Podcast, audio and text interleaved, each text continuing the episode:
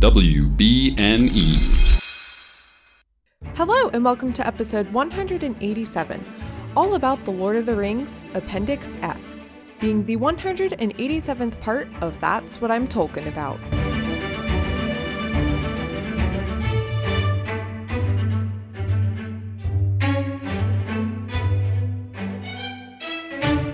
My name is Mary Clay. If that's too complicated for you, just call me MC.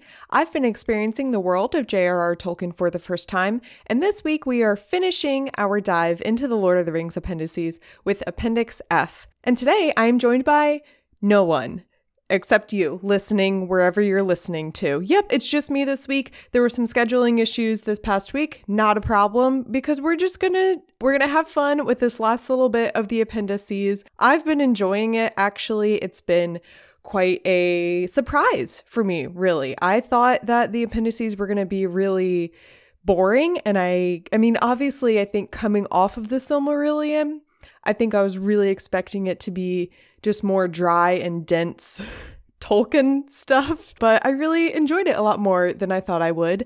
Um, even some of the more specific stuff, like the pronunciations and the written language and everything.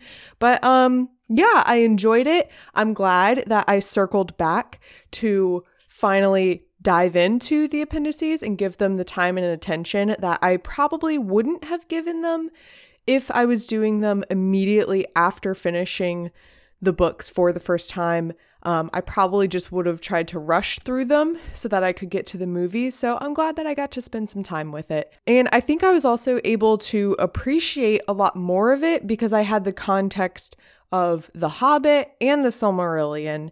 So I think I just would have been I, I, would have been really clueless about like what is half of this even talking about. This is so confusing. So it worked out the way it worked out, and I'm glad it did. Um, so yeah, we will dive into Appendix F, and I'm actually gonna do a read along. We're gonna do like a live, you're gonna hear my first thoughts uh, and reactions to this final appendix.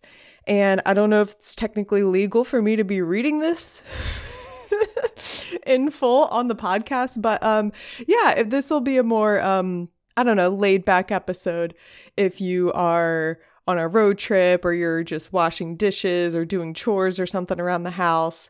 Um, think of this as a um, really terrible audiobook. Yeah, yeah, I'll say that. So I will read Appendix F um, aloud, and then every now and then I might jump in why did I say might? You know, I will jump in with my thoughts, might voice some questions, might say, oh, okay, I think, you know, the main takeaway here is XYZ, whatever. But yeah, let's let's get into it. So again, this is Appendix F. This is the last of the appendices, unless you really want to go into the uh, the index, um, where you can find that Saruman was mentioned on page 47, 250 to 255. Uh, no, I'm just kidding. I'm not going to read out the entire index. But yeah, this is the last of it. Um, it is the languages and peoples of the third age. So we're finally diving into those parts of the the timeline that um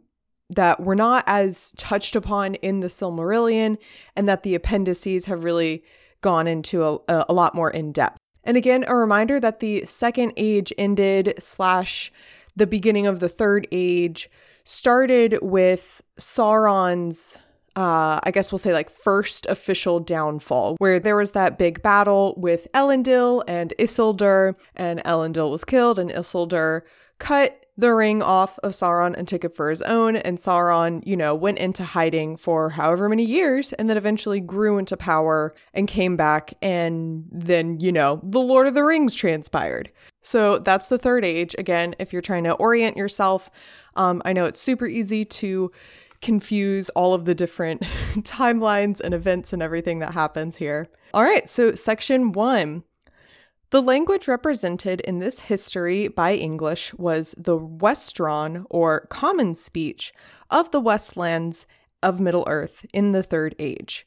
In the course of that age, it had become the native language of nearly all the speaking peoples, save the elves, who dwelt within the bounds of the old kingdoms of Arnor and Gondor. And that is along all. Th- is this one sentence? No, okay. okay. That is along all the coasts from Umbar northward to the Bay of Shell. And in, okay, this is just a bunch of geography stuff. It also spread north up the Anduin, occupying the lands west of the river and east of the mountains as far as the Gladden Fields. Where are Gladden Fields? I'm going to look that up for us. Oh, okay. Okay, Gladden Fields is actually where the ring was lost by Isildur and where it was found by Deagol.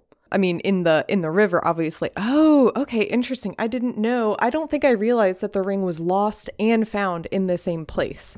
Especially if it was found in a river, I feel like wouldn't the current have like taken it away? Then again, I guess um the ring has a mind of its own, and if it wants to stay in one place, I guess it can stay in one place. So okay, so that is where so that is Gladden Fields. It is in between. If you're curious and you want to look at it on a map yourself, it is in between the Misty Mountains and Mirkwood and above Lorien.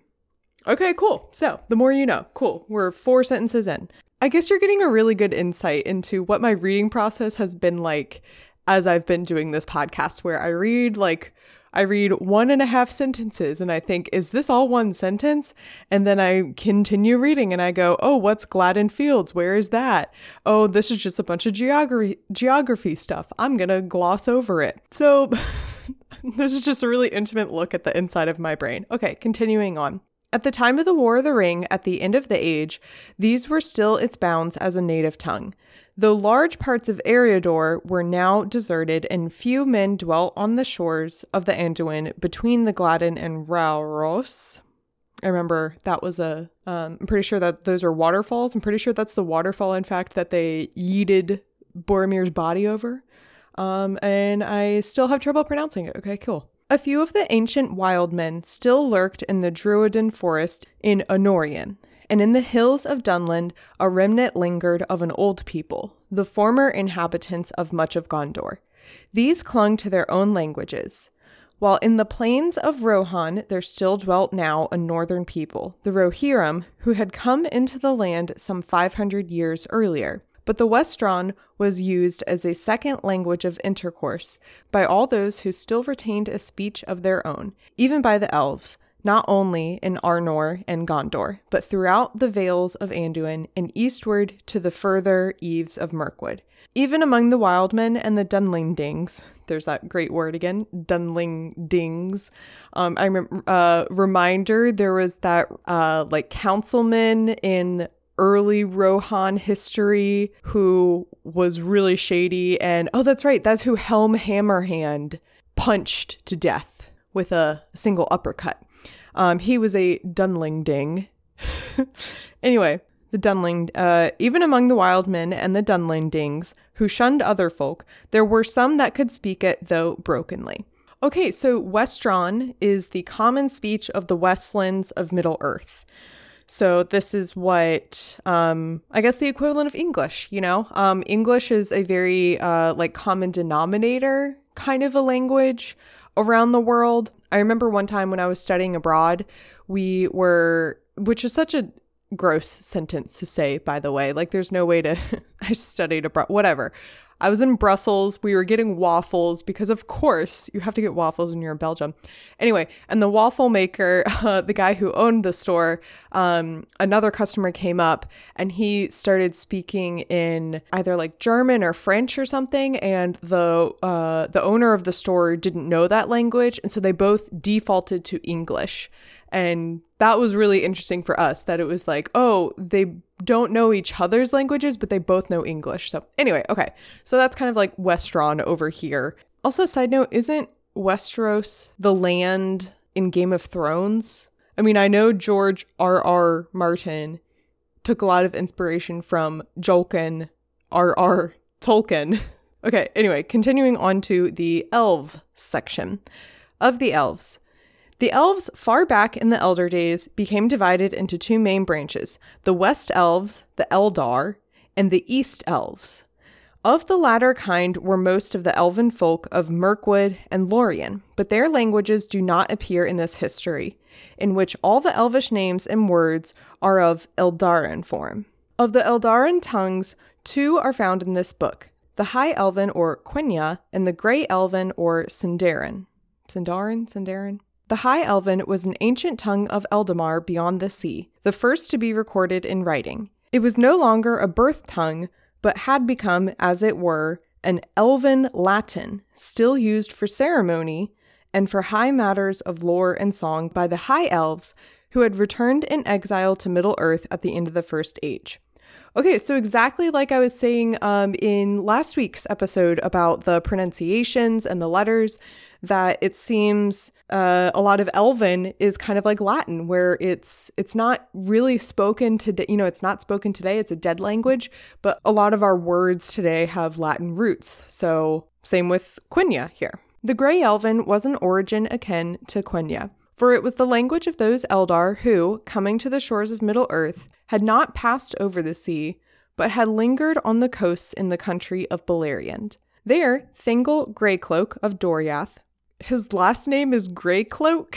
I mean, I no one in this book, no one in this these stories, except for I guess the hobbits, really have like last names. You know, they're more, uh, you know, like Thorin Oakenshield. He was Oakenshield because of like that that incident.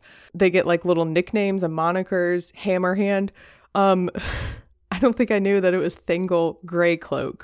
There, Thingol Greycloak of Doriath was their king, and in the long twilight their tongue had changed with the changefulness. What? changed with the changefulness of mortal lands, and had become far estranged from the speech of the Eldar from beyond the sea. Okay, so that makes sense. As they are separated from the other elves who went on to Valinor, their languages change. Makes sense. I think we, we already know a lot of this, I feel like. The exiles dwelling among the more numerous Grey Elves had adopted the Sindarin for daily use and hence it was the tongue of all those elves and elf lords that appear in this history. For these were all of Eldarin race, even where the folk that they ruled were of the lesser kindreds. Noblest of all was the Lady Galadriel in the royal house of Finarfin and sister of Finrod Felagund, king of Nargothrond. In the hearts of the exiles, the yearning for the sea was an unquiet, never to be stilled. In the hearts of the Grey Elves it slumbered, but once awakened, it could not be appeased. Okay, cool. So that was just kind of a brief summary of a lot of stuff we already know about the elves from the Silmarillion. Okay, now on to men. Gotta love them, men. All right. the Westron was a mannish speech. Mannish here is capitalized M A N N I S H.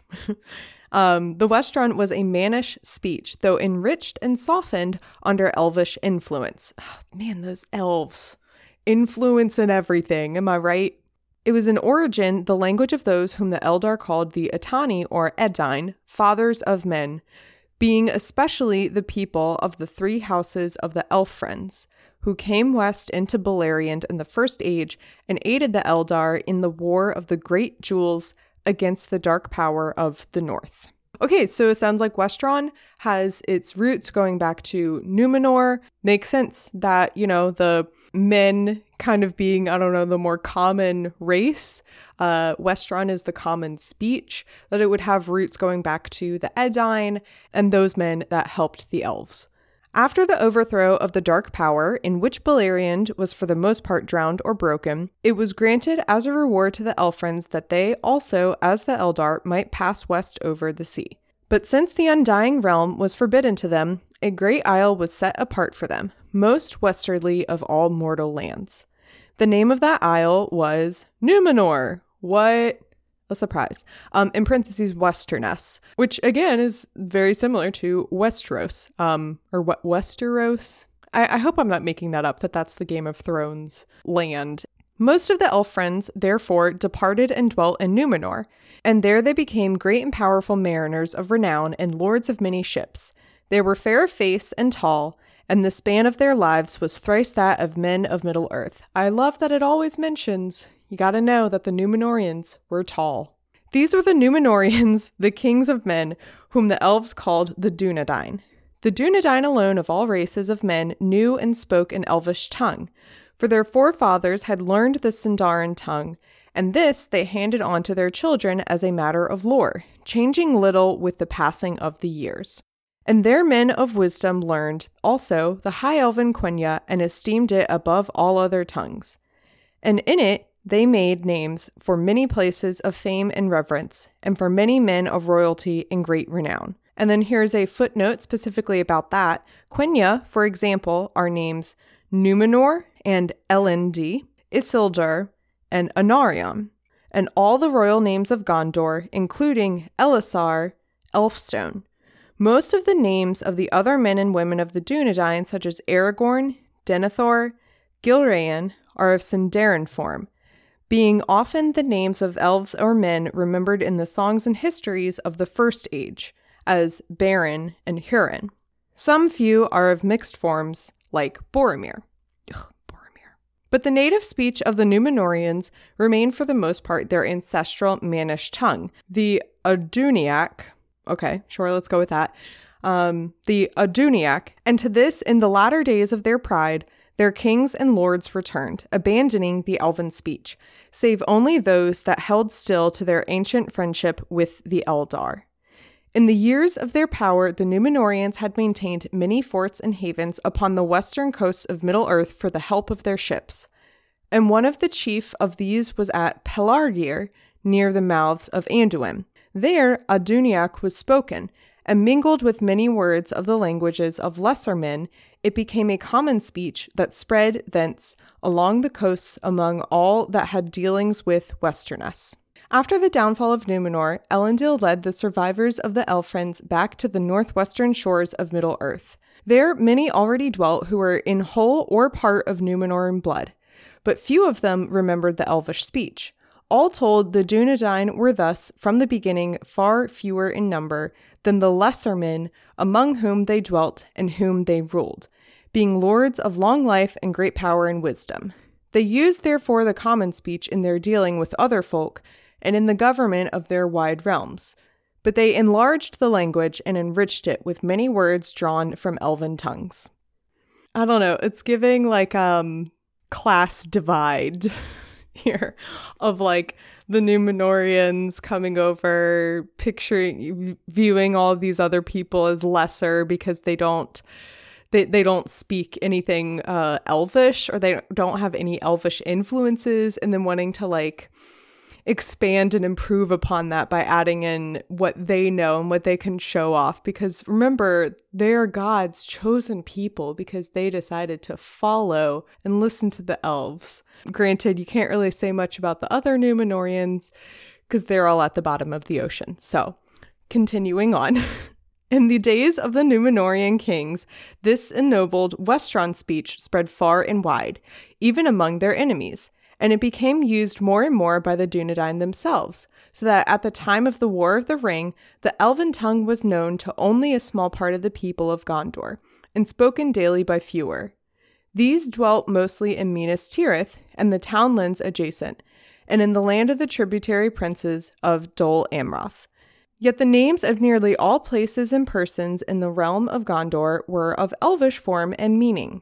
A few were of forgotten origin and descended doubtless from the days before the ships of the Numenorians sailed to sea. Among these were Umbar, Amak, and Eric. Remember Eric?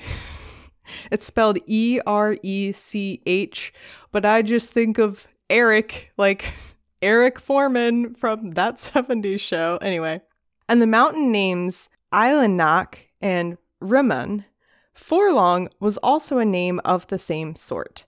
So this kind of feels to me like Tolkien explaining some names that he maybe had just come up with and later realized that it didn't fit into certain linguistic patterns with some of the rest of the names and so he's like yeah i don't know sometimes uh not all the names fit in uh, had had elvish names and meanings because it was it was before the numenorians set sail and so there were different languages uh, there were different languages used around here then. Most of the men of the northern regions of the Westlands were descended from the Edain of the First Age, or from their close kin. Their languages were, therefore, related to the Aduniac, and some still preserve a likeness to the common speech. Of this kind were the peoples of the upper vales of Anduin, the Beornings, and the woodmen of western Mirkwood, and further north and east of the men of the Long Lake and of Dale. Hey, we know them! Bard! All hail King Bard. From the lands between the Gladden and the Carrock came the folk that were known in Gondor as the Rohirrim, master of horses. They still spoke their ancestral tongue and gave new names in it to nearly all of the places in their new country, and they called themselves the Eorlings, or the men of the Rider Mark. But the lords of that people used the common speech freely, and spoke it nobly after the manner of their allies in Gondor. For in Gondor, whence it came, the Westron kept still a more gracious and antique style again kind of like the shade being thrown at, at like rohan for like using this language that's not their own and referring to the language spoken by gondor as gracious and antique style like keeping in with tradition. Just seeing those like also i want to know more about um about the the the language of that the Rohirrim speak because we only call it like Rohan and the Rohirrim because that's what the Westron speech for it is. But you know, they called themselves the Eorling the Eorlings. So what is the land of Rohan called in their own tongue, you know? Wholly alien was the speech of the wild men of Druiden Forest. Alien too, or remotely akin, was the language of the Dunlendings. They were a remnant of the people that had dwelt in the vales of the White Mountains in ages past. The dead men of Dunharrow were of their kin. But in the dark years, others had removed to the southern dales of the Misty Mountains, and thence some had passed into the empty lands as far north as the Barrow Downs. From them came the men of Bree. But long before these had become subjects of the North Kingdom of Arnor and had taken up in the Westron tongue. Only in Dunland did men of this race hold to their old speech and manners, a secret folk, unfriendly to the Dunedain, hating the Rohirrim. Again, I think it's interesting that he's describing this trait of like keeping their la- keeping their own language and like staying with those roots and ascribing it to people who don't like our good guys, you know? Of their language, nothing appears in this book. Surprise. Save the name Forgoil, which they gave to the Rohirrim meaning straw heads, it is said. Dunland and Dunlending are the names that the Rohirrim gave to them, because they were swarthy and dark haired. There is thus no connection between the word dun in these names and the Grey Elven word dune, meaning west. So there's no connection between like Dunedain and Dunland and Dunlending. Okay, moving on. So we don't like those people. Their language isn't spoken of, so it doesn't matter. Moving on to our favorite people, the hobbits. The hobbits of the Shire and of Bree had, at this time, for probably a thousand years, adopted the common speech.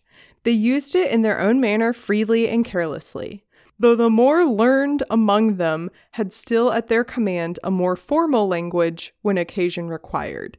So the more intelligent scholar, the more scholarly people among them there is no record of any language peculiar to hobbits. In ancient days, they seem always to have used the languages of men near whom or among whom they lived.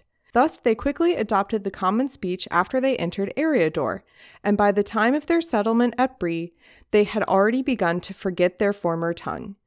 This was evidently a mannish language of the Upper Anduin, akin to that of the Rohirrim though the southern Stoors appear to have adopted a language related to the Dunlendish before they came north into the Shire. Of these things, in the time of Frodo, there were still some traces left in local words and names, many of which closely resembled those found in Dale or in Rohan. Most notable were the names of days, months, and seasons. Several other words of the same sort, such as Mathom and Smial, Sma- S M I A L, smile, smile like it's smile like vial, like a vial of potion. Uh, due to several other words of the same sort were also still in common use, while more were preserved in the place names of Bree and the Shire. The personal names of the hobbits were also peculiar, and many had come down from ancient days. Hobbit was the name usually applied by the Shire folk to all their kind. Men called them halflings and the elves Periannath. The origin of the word hobbit was by most forgotten. It seems, however, to have been at first a name given to the Harfoots by the Fallohides and Stoors, and to be a worn down form of a word preserved more fully in Rohan, Halbutla, hole builder. I think that's really interesting that he has this little thing about the origin of the word hobbit because I'm pretty sure that's um there have been a couple different stories of the the like origin of Lord of the Rings and the Hobbit and how Tolkien decided to first start writing everything. And one of those stories, I believe, is that one day he was grading papers and he wrote down the word hobbit. It just occurred to him and he wrote down the word hobbit and was like, hmm, I think I'll re- I'll revisit that word later. I, I want to build an entire complex world and language around the single word hobbit. Um, don't come at me if that is wrong, but I think it's cute that Tolkien kind of, I don't know, like a little nod to himself. The origin of the word hobbit was by most forgotten because he he himself just kind of, you know, it just came out of nowhere to him. So, how do you find the origin of something that just occurs to you? Ooh, here we go. Oh my god, this is so exciting. Okay, okay. Of other races. ints. Oh my god, guys. We're going to hear about the ints and intish. okay. The most ancient people surviving in the Third Age were the Onundrim or En- Enyd. E N Y D. Ent was the form of their name in the language of Rohan. That's so interesting that some of the words, like some of the uh, the ways that we call places or or people or whatever in Lord of the Rings, sometimes it's the Westron word, it's whatever Gondor would have called it. A lot of times it like just defaults to whatever the elves would have called it. Um, and then here it's int, which is a Rohan word. So interesting. Anyway, they were known to the Eldar in ancient days, and to the Eldar indeed the Ents ascribed not their own language, but the desire for speech. The language that they had made was unlike all others slow, sonorous, agglomerated, repetitive, indeed long winded, formed of a multiplicity of vowel shades and distinctions of tone and quality which even the masters of the Eldar had not attempted to represent in writing. They used it only among themselves, but they had no need to keep it secret, for no others could learn it. I think that's um I think that's something that Treebeard tells to to Merry and Pippin. He's like, "Oh well, I could te- teach you Entish, but um, it would take you so long to even learn how to say hello. Oh my god, I just love just such a wonderful part of of the Ents. Oh man, I love them. Okay. Ents were, however, themselves skilled in tongues, learning them swiftly and never forgetting them. But they preferred the languages of the Eldar and loved best the ancient High Elven tongue. The strange words and names that the hobbits record as used by Treebeard and other Ents are thus Elvish, or fragments of elf speech strung together in Ent fashion. Okay, wait, let me parse that out. Okay, the strange words and names that the hobbits record as used by Treebeard and other Ents are thus Elvish, or fragments of elf speech strung together in elf fashion. Hmm? Okay, whatever. Some are Quenya as. Oh no, I'm not reading these out. This must be like the the Ents names in Intish because these are okay. Torelelomia tumbalemorna tumbaletar lomeanor, which may be rendered forest many shadowed deep valley black, deep valley forested, gloomy land. gloomy land and by which Treebeard meant, more or less, there is a black shadow in the deep dales of the forest. Some are Sindarin as Fangorn, beard of tree, or Fimbrethil, slender Beech. Okay, so it seems like when they were writing down the events of Merry and Pippin and the Ents, they did rough translations of what the broken Elvish would have been and what that would have translated to in English. So, and like what um so does that mean does that imply that um Merry and Pippin knew Elvish? No, that can't be what it means because then no, th- I think I've misinterpreted this. Okay, anyway. Okay, orcs and the black speech. Orc is the form of the name that other races had for this foul people as it was used in the language of Rohan. In Sindarin, it was Orch, O R C H. Related, no doubt, was the word Uruk of the black speech, though this was applied as a rule only to the great soldier orcs that at this time issued from Mordor and Isengard. The lesser kinds were called, especially by the Uruk-hai, Snaga, meaning slave. Mmm, love that. Great. The orcs were first bred by the dark power of the north in the Elder days. It is said that they had no language of their own, but took what they could of other tongues and perverted it to their own liking. Yet they made only brutal jargons, scarcely sufficient even for their own needs, unless it were for curses and abuse.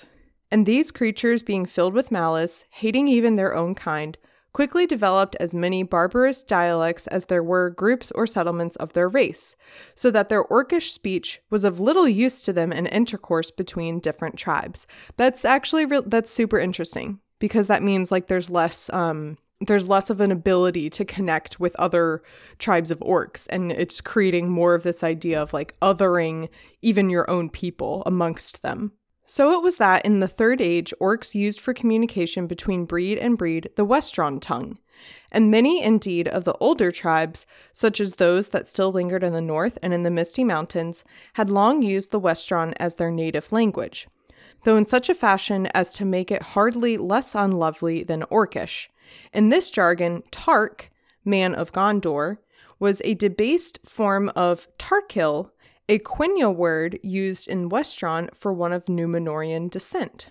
It is said that the black speech was devised by Sauron in the Dark Years, and that he had desired to make it the language of all those that served him, but he failed in that power. From the black speech, however, were derived many of the words that were in the Third Age widespread among the orcs, such as gash, fire.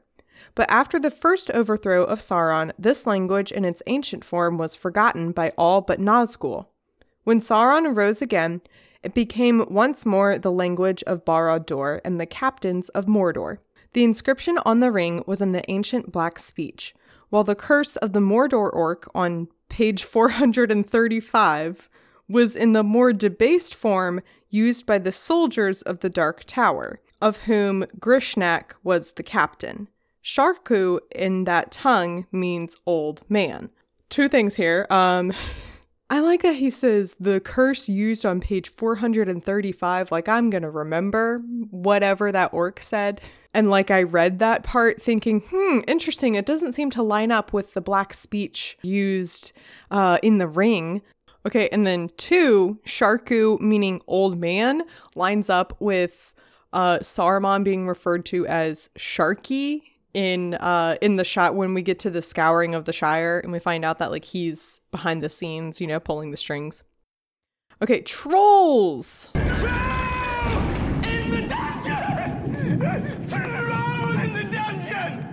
Troll has been used to translate the Sindarin Torog. In their beginning, far back in the twilight of the Elder Days, these were creatures of dull and lumpish nature and had no more language than beasts. But Sauron had made use of them, teaching them what little they could learn and increasing their wits with wickedness. Trolls, therefore, took such language as they could master from the orcs. And in the Westlands, the stone trolls spoke a debased form of the common speech. Wait a minute. Oh man, I just saw something on the page that I'm going to rant about in a minute. Okay. But at the end of the Third Age, a troll race not before seen appeared in southern Mirkwood and in the mountain borders of Mordor. Olog-hai they were called in the Black Speech. That Sauron bred them none doubted, though from what stock was not known. Some held that they were not trolls but giant orcs. But the Olog-hai were in fashion of body and mind quite unlike even the largest of orc kind, whom they far surpassed in size and power. Trolls they were, but filled with the evil will of their master, a fell race, strong, agile, fierce, and cunning, but harder than stone. Unlike the older race of the Twilight, they could endure the sun, so long as the will of Sauron held sway over them. They spoke little, and the only tongue that they knew was the black speech of Barad-dûr. Okay, so these trolls that he's describing that Sauron later bred doesn't sound like the trolls that uh, Bilbo and the dwarves would have encountered in The Hobbit, because those ones turned to stone when the sun rose up, and these trolls were bred to survive the sun, just like uh, the Uruk-hai. Okay, so this is the part that makes me a little angry because so so going through these languages, we start off with the elves, God's favorite child, you know. Then we go to the men, then hobbits, and then it says of other races. And we do the Ents, we do the orcs, we do trolls, and then we come to the dwarves? Are you kidding me? The disrespect that Tolkien has for his own race of people that he created and who by the way are I think now that like I've learned everything I've learned, I think the dwarves are so much cooler. They they are they are amazing and Tolkien just like could not care. The dwarves are a race apart. I don't know what that means. What do you mean by that, Tolkien? That that like you can't even consider them a race because of maybe he means because of like the way that they were created, that they weren't originally part of quote unquote the plan, you know, that Aule created them behind Iluvatar's back. I don't know. Okay, anyway. Of their strange beginning and why they are both like and unlike elves and men, the Silmarillion tells. But of this tale, the lesser elves of Middle Earth had no knowledge, while the tales of later men are confused with memories of other races. What? I don't know what that means, but of this tale, the lesser elves of Middle Earth had no knowledge? Okay, I see what it's saying there. The elves of Middle Earth had no idea how the dwarves came to be, and men also didn't know, but they were hearing conflict they were hearing stories that were like confusing origins of different peoples. Okay, I think I got that. this is what it's like when I read it, when I read Tolkien. It takes my brain way too long to figure it out. Okay. They are a tough Thrawn race for the most part. Secretive, laborious, retentive of the memory of injuries and of benefits, lovers of stone, of gems, of things that take shape under the hands of the craftsman rather than the things that live by their own life. But they are not evil by nature, and few ever served the enemy of free will whatever the tales of men may have alleged. For men of old lusted after their wealth and the work of their hands, and there has been enmity between the races. But in the Third Age, close friendship still was found in many places between men and dwarves. And it was according to the nature of the dwarves that, traveling and laboring and trading about the lands, as they did after the destruction of their ancient mansions, they should use the languages of men among whom they dwelt. Yet in secret, a secret which, unlike the elves, they did not willingly unlock, even to their friends. What a damn, Tolkien! You're just so mean to them. Like, no, they've had, the dwarves have had. Okay, let me finish this sentence. Let, let, let me start that over again before my rage comes out again. Okay. Yet in secret, a secret which, unlike the elves, they did not willingly unlock even to their friends, they used their own strange tongue, changed little by the years, for it had become a tongue of lore rather than a cradle speech, and they tended it and guarded it as a treasure of the past. Okay, see, Tolkien, that's exactly like you you wrote it right there, a treasure of the past. So you understand that they have lost so much in their past and their language is like the one thing that can't be taken from them. So I th- I understand why the dwarves would not want to share it with other people. They're like, "No, this is something that like is widely respected within our culture. It's a way of us being able to continue to find community and connection with each other, even though we've been torn apart and we are a wandering people. Language is the last thing we have that can connect all of us still. And no, we're not going to teach it to you, elf boy. oh my god. He didn't like the way he said, which unlike the elves, like, okay, we get it. The elves wanted everyone. The elves conquered people. Let's just put it that way. The elves conquered people and And he's frame. How do we know that the elves didn't force people to use their languages? You know, the way that we're reading this, we're like, oh, okay, so people just kind of willingly adapted the elvish language or influenced their existing language. How do we know? We don't know. The elves are, what do they say? The winners are the ones who write the history. God. Anyway, okay. oh man. Few of other races had succeeded in learning it. In this history, it appears only in such place names as Gimli revealed to his companions, in the battle cry which he uttered in the siege of the Hornburg. That at least was not secret, and had been heard on many a field since the world was young. Baruk Khazâd, Khazâd I Menu. Axes of the dwarves, the dwarves are upon you. Gimli's own name, however, and the names of all his kin are of northern, mannish origin. Their own secret and inner names, their true names, the dwarves have never revealed to anyone of alien race. Not even on their tombs do they inscribe them. So that's actually a super interesting detail that Rings of Power incorporated. There's that conversation that Elrond and Prince Durin have. I think it's it's in like um I don't know like episode 6 or 7 or something. It's near it's closer to the end of the first season.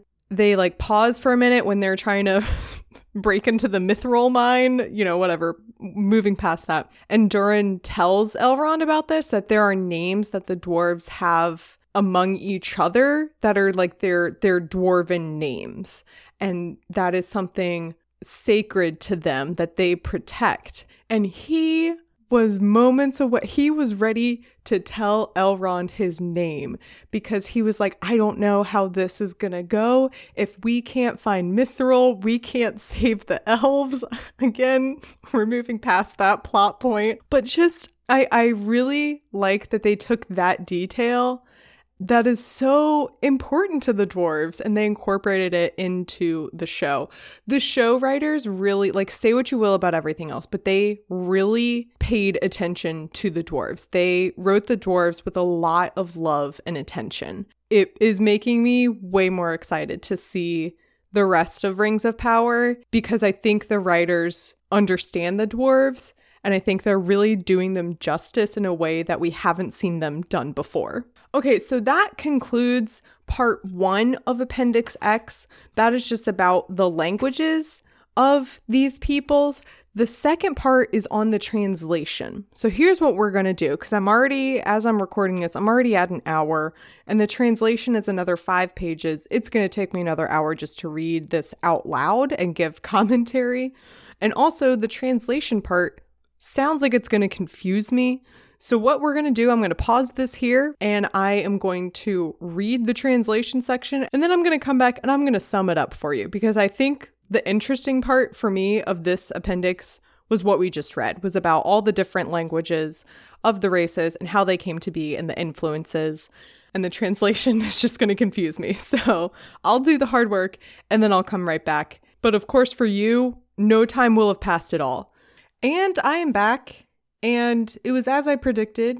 I was very confused as I was reading that translation section. Um, so you don't have to bother with it.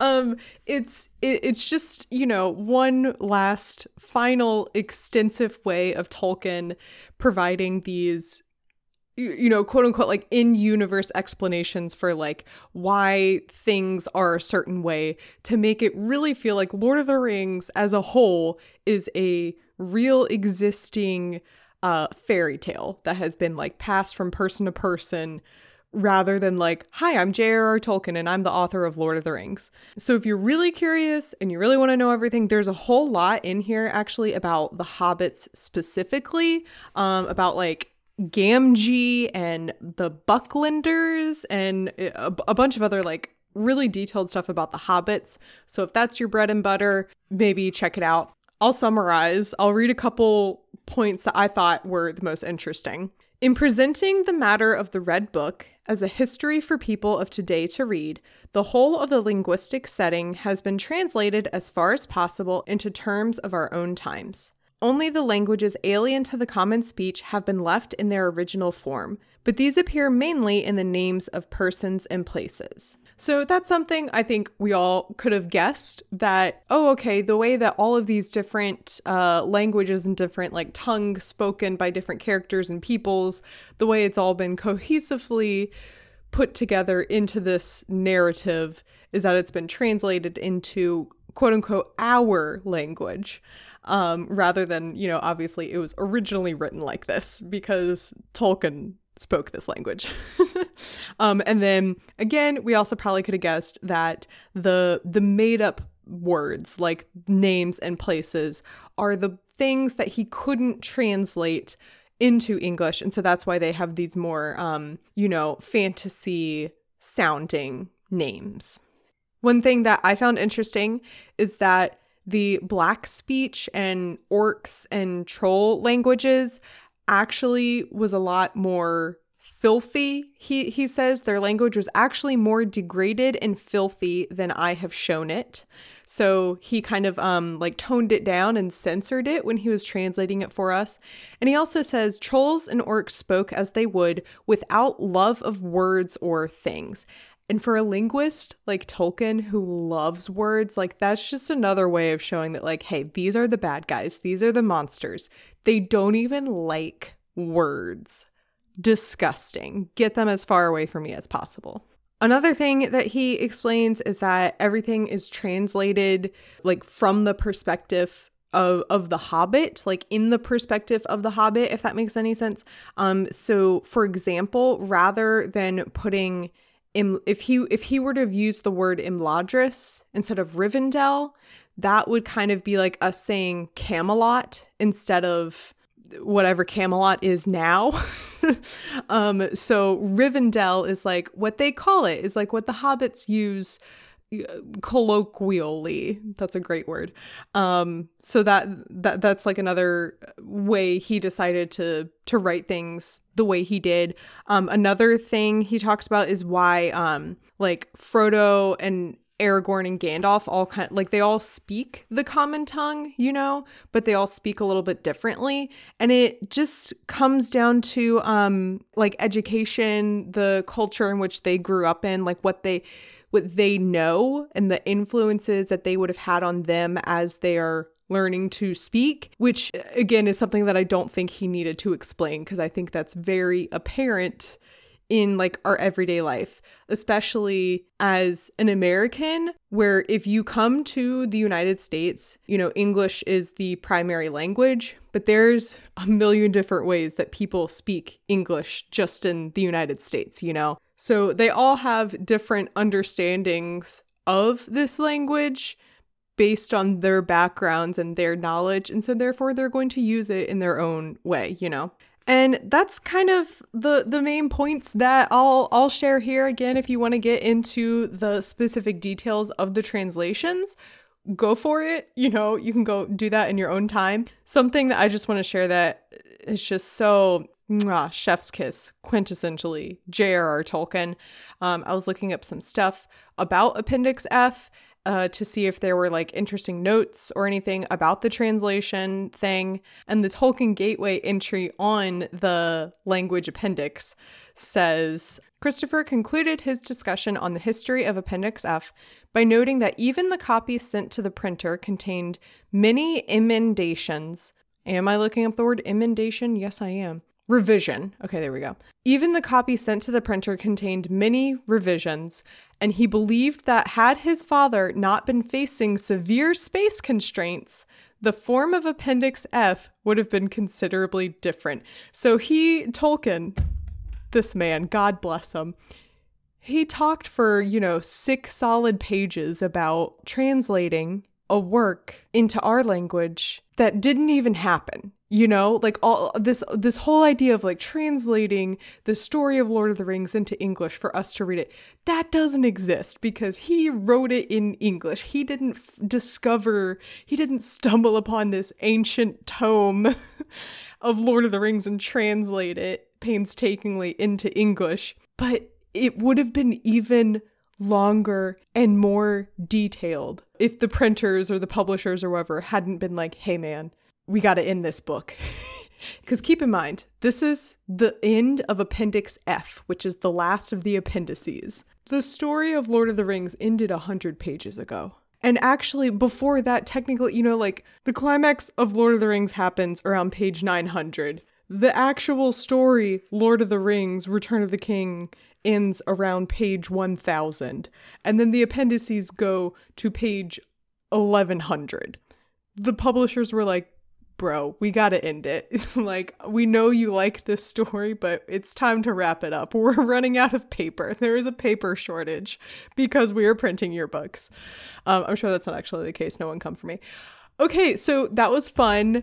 Thanks for hanging out with me as I experienced that for the first time. Um, and you also got a really great look inside my head, uh, what it's like when I am reading this and taking notes and preparing for the episodes when I do have guests on. So I hope you enjoy this episode. If you skipped it, then you're not listening to this part, so it doesn't matter. But you know, I get it.